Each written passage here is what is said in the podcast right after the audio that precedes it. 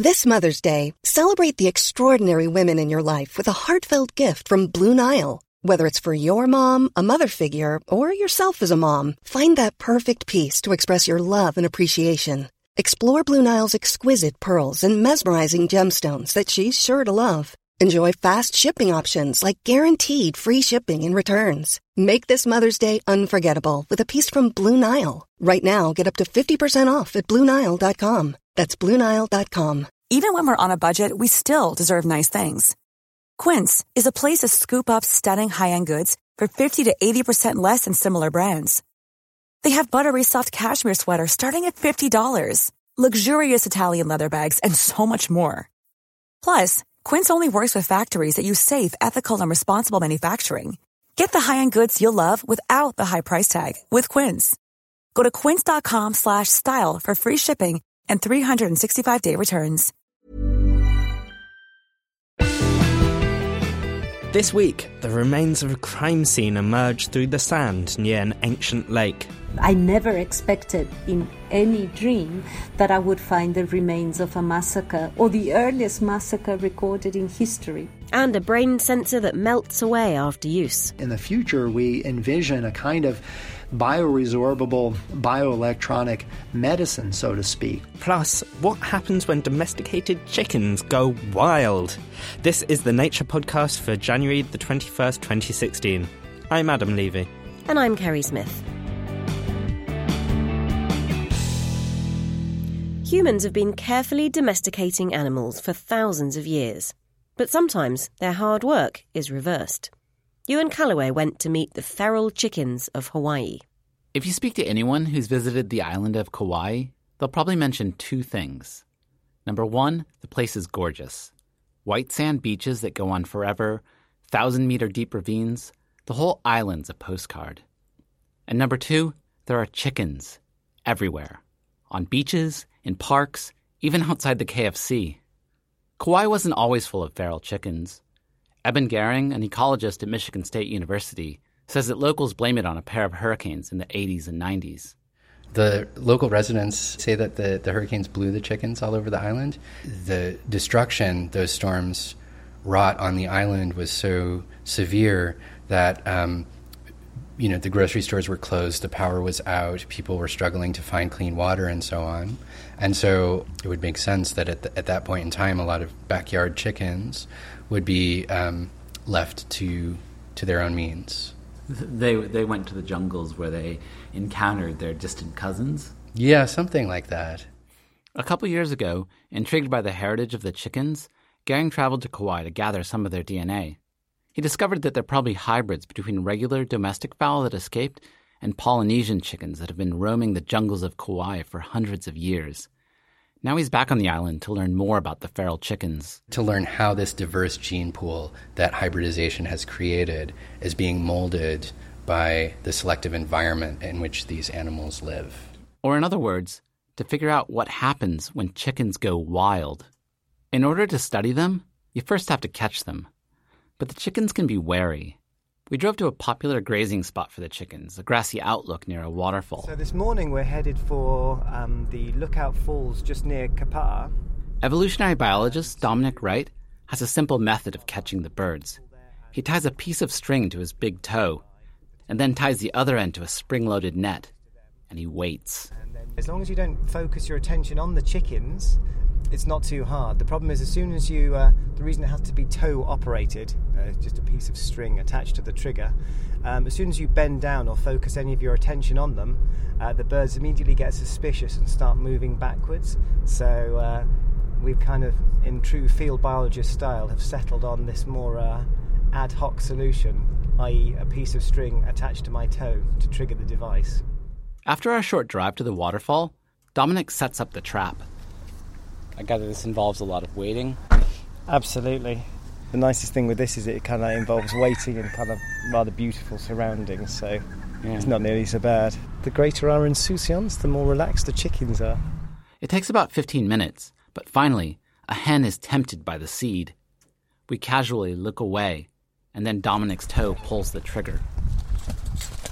We've activated our little gull trap, and now we're just gently removing the female. We have a little cage for her. We can just pop her in there. With our bird in hand, we drive back to the lab where the chicken will be sacrificed and its anatomy examined. So that's a, a body weight of 1,204 grams. So that's uh, an incredibly heavy female. So that would be much more akin to a domestic size female. Huge in comparison to some of the other birds we've had. This stout specimen is one of the largest feral chickens we've seen, and size is just one of the many traits that evolution has tweaked in the feral chickens after 30 years on the loose. Their plumage looks more like their wild ancestors brilliant reds and greens in roosters and drab browns in hens. But the occasional white feather hints at their domestic ancestry. And the researchers have noticed that they often sit on their eggs before they hatch, a behavior that was bred out of domestic chickens to make their eggs easier to collect. For Gering, these changes offer important lessons in how animals respond to new environments. And besides, he just loves to watch it in action. Fundamentally, I'm just fascinated with evolution. That's the, the, the, the real, the simplest answer. That was Eben Gering at Michigan State University. And before him, Dominic Wright, who's at Linköping University in Sweden. Ewan Callaway there, who wrote about his visit to Hawaii in a feature. Plenty of chicken pics up there as well. Coming up in the news chat, researchers are being kept in the dark after a French clinical trial went wrong. But first, Noah Baker reports on a new way of monitoring the injured brain.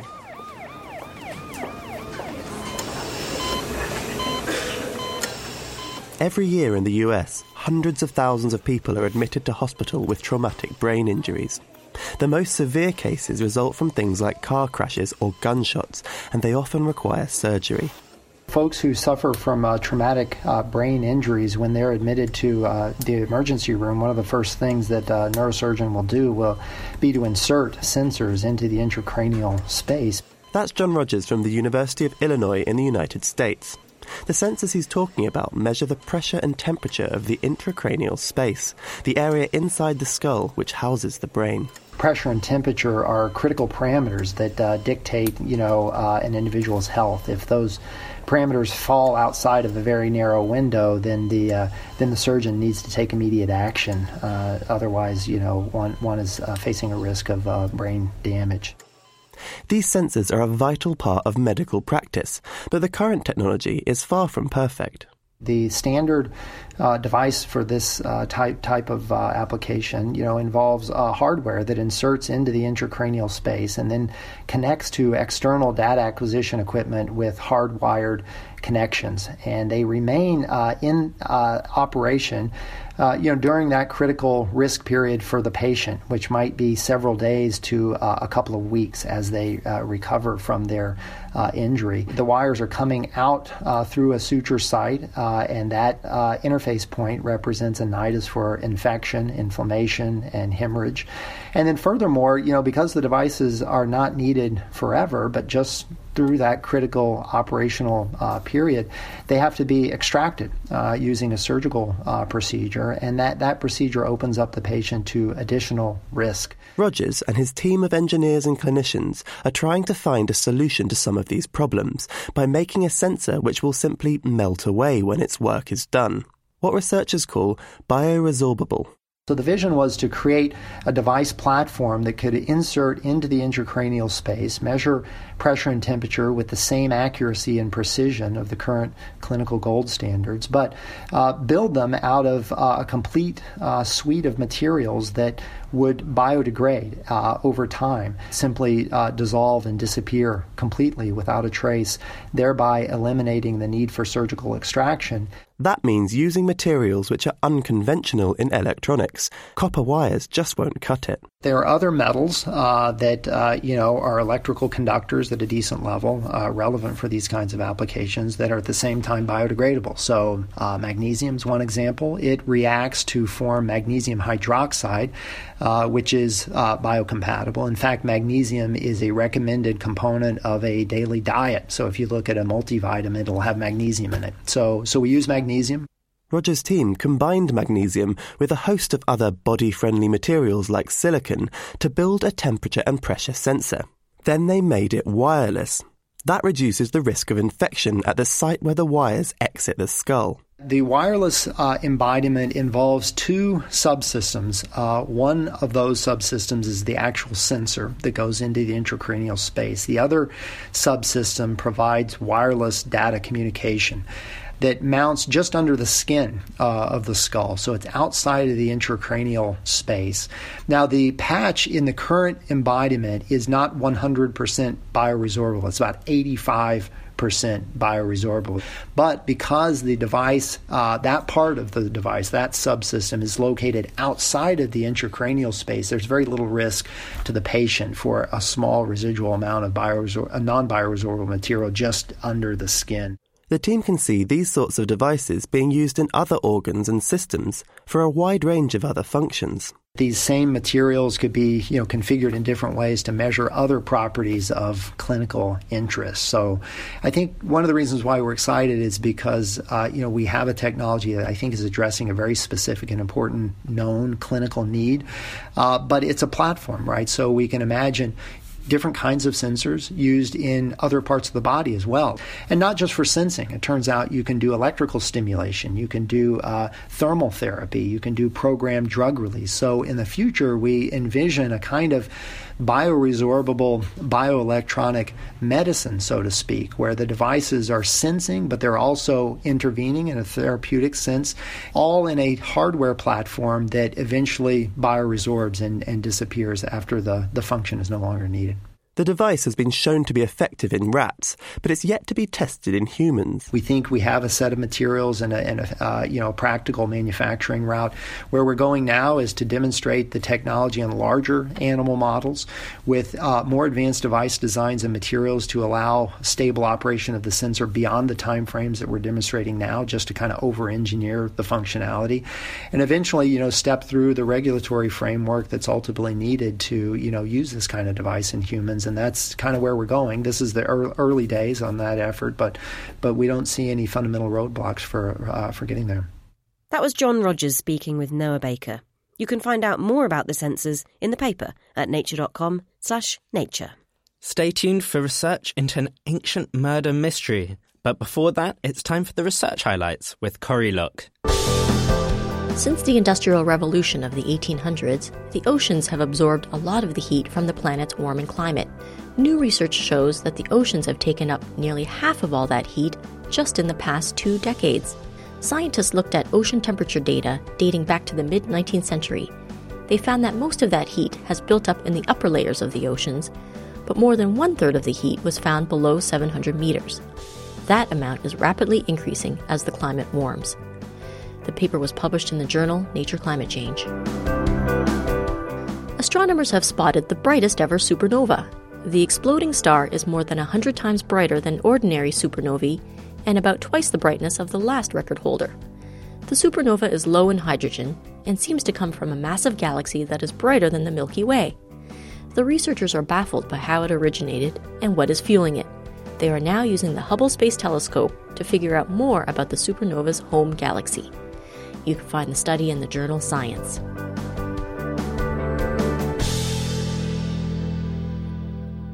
Adam, I've got to warn you, this next story is a bit gruesome. That's okay. I am very brave. Okay, then, if you're sure.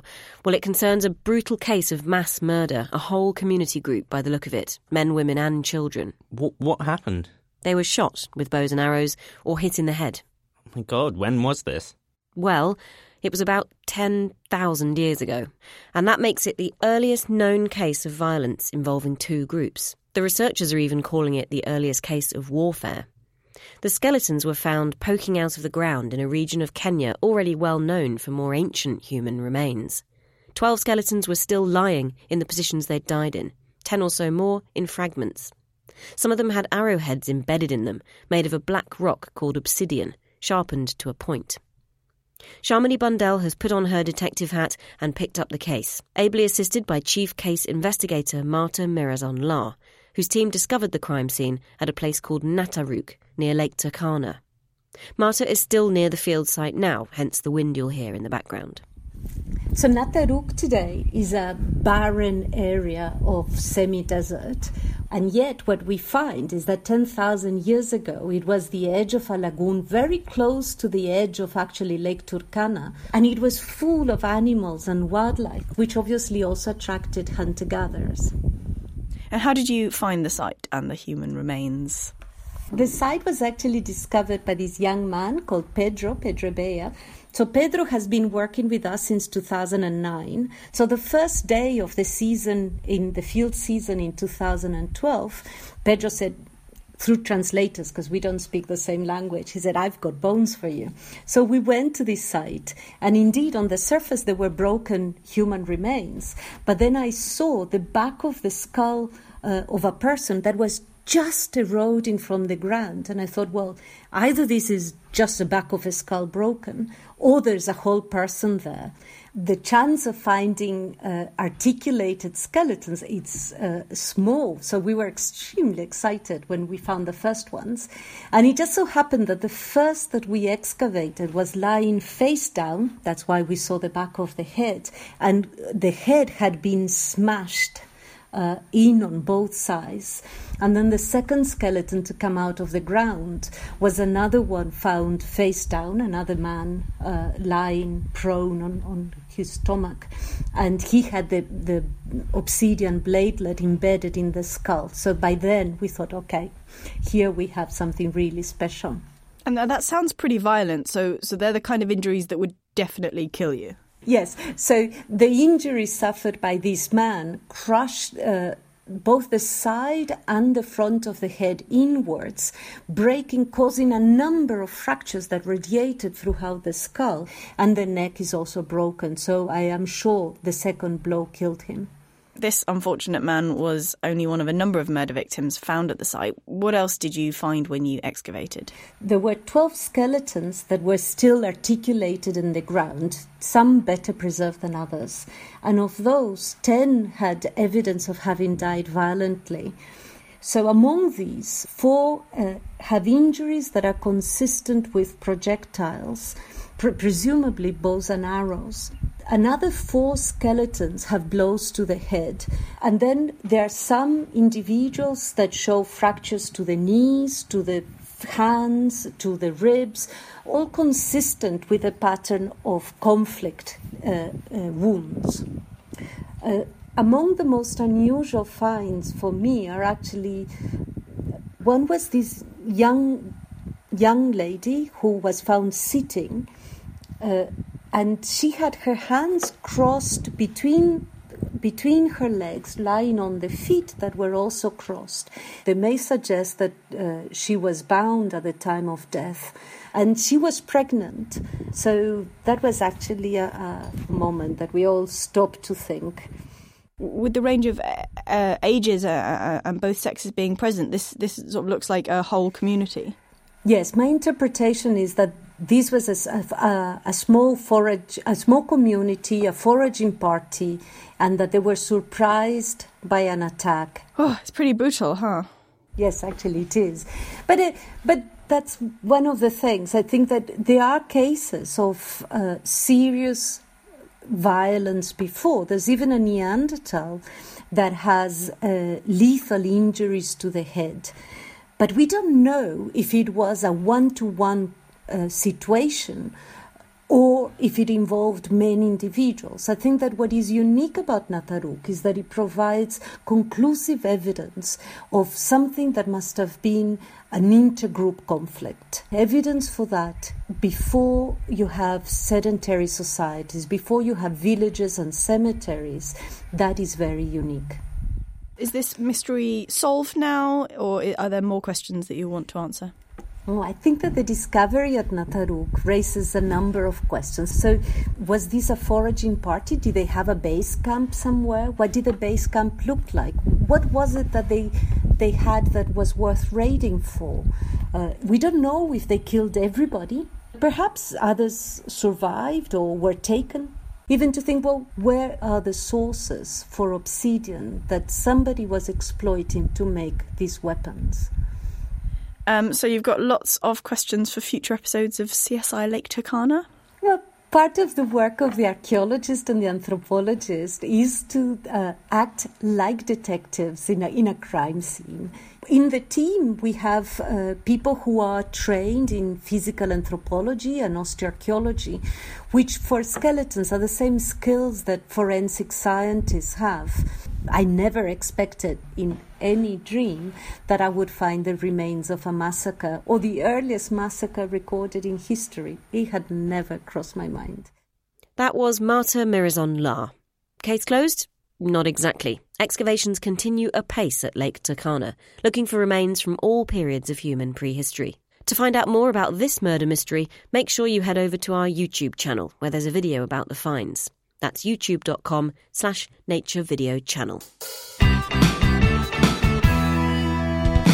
Time now for our news chat, and Ewan Callaway is back with us. Hi, Ewan. Hello. Our first story is regarding a clinical trial which tragically went very wrong in France. What actually happened here? This was a, a, a clinical trial in northern France in the city of Rennes. Uh, it was operated by a company called Biotrial, which was doing safety tests for a Portuguese company called Bial.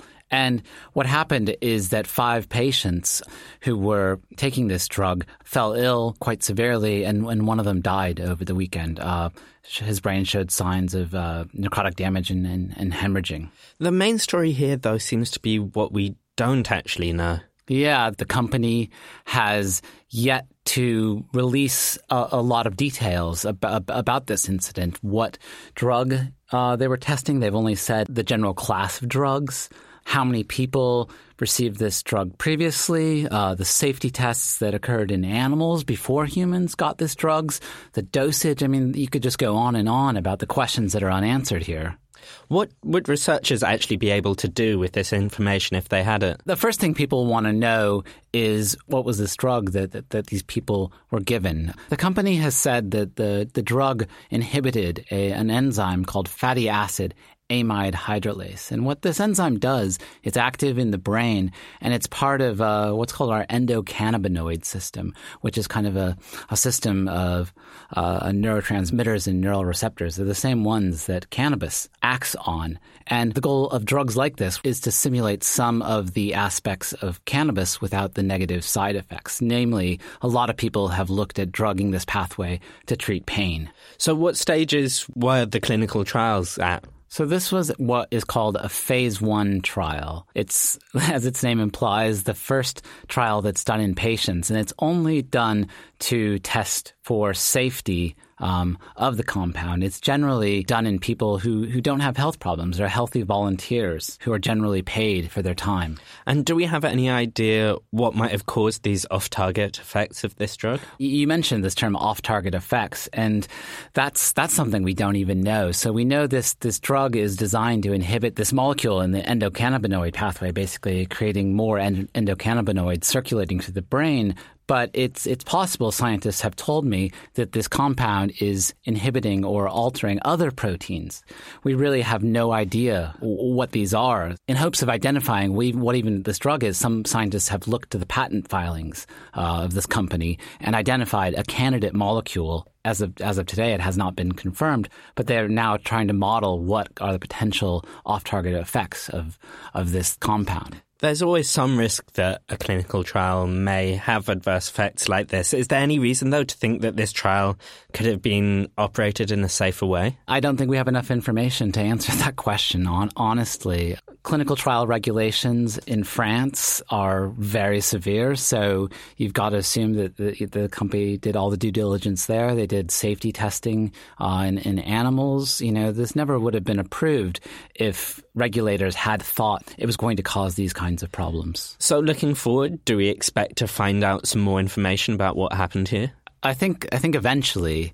Um, there was a there was a similar incident in a clinical trial in the UK um, maybe a, a, decade or so ago, and an official inquiry was launched, and you know had a, a public report. But my colleague in, in, France, who's who's reported on this as well, has said that that French investigations tend to be very tight-lipped. So it could be some time before we actually know what, what's gone on here. On now to our second story. And a few days ago, the WHO, the World Health Organization, announced that Ebola had been stopped in West Africa. And just a couple of hours after that, a case of a death from Ebola was announced.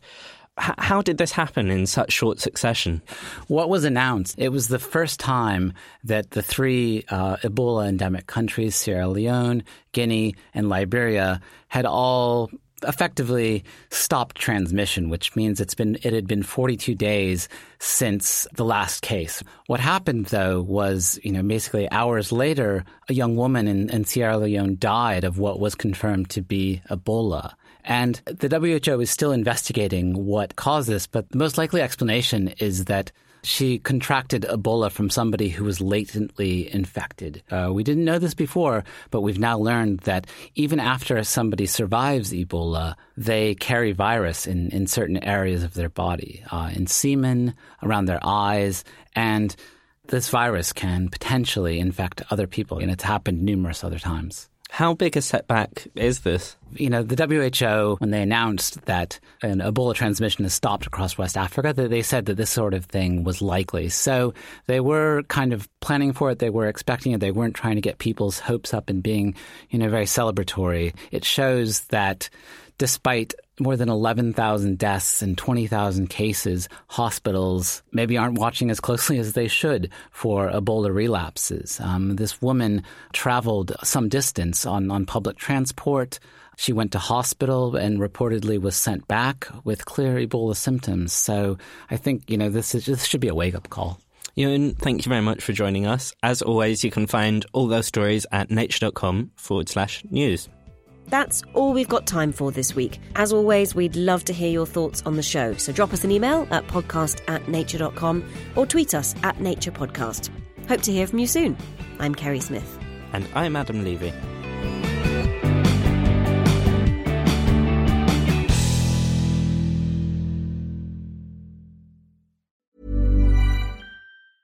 Even when we're on a budget, we still deserve nice things.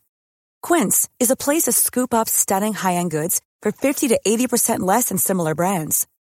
They have buttery soft cashmere sweaters starting at $50, luxurious Italian leather bags, and so much more. Plus, Quince only works with factories that use safe, ethical, and responsible manufacturing. Get the high-end goods you'll love without the high price tag with Quince. Go to quince.com/style for free shipping and 365-day returns. Here's a cool fact. A crocodile can't stick out its tongue. Another cool fact, you can get short-term health insurance for a month or just under a year in some states. United Healthcare short-term insurance plans are designed for people who are between jobs, coming off their parents' plan, or turning a side hustle into a full-time gig. Underwritten by Golden Rule Insurance Company, they offer flexible, budget-friendly coverage with access to a nationwide network of doctors and hospitals. Get more cool facts about United Healthcare short-term plans at uhone.com.